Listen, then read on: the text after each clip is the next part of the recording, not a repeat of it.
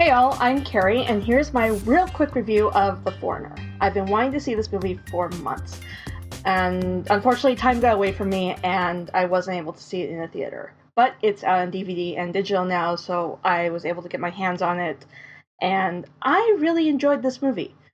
Um, it's about a businessman who seeks justice when his daughter is killed in a terrorist attack in London.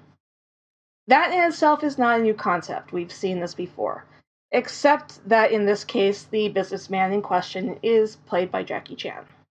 I may have varied the lead there just a bit.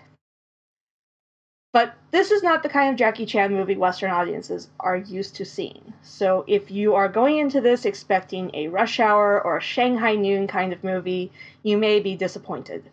The movie may start off with a bombing, but after that, it's a bit of a slow burn.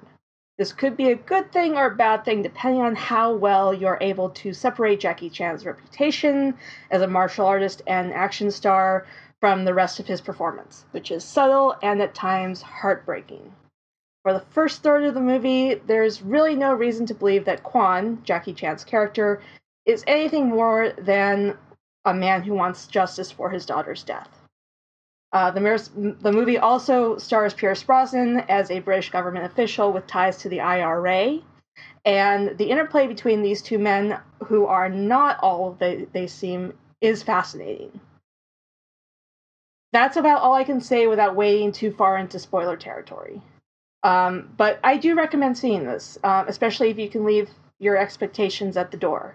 As I said, if you're expecting a quote unquote Jackie Chan movie, it's not that kind of a movie. But if you don't mind a slow build and some political intrigue with some added martial arts scenes, definitely check this out.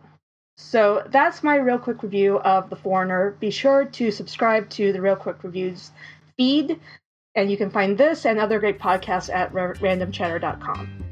You can also find me on Twitter at Keri Blackfire42. That's K E R I Blackfire42. Thanks for listening.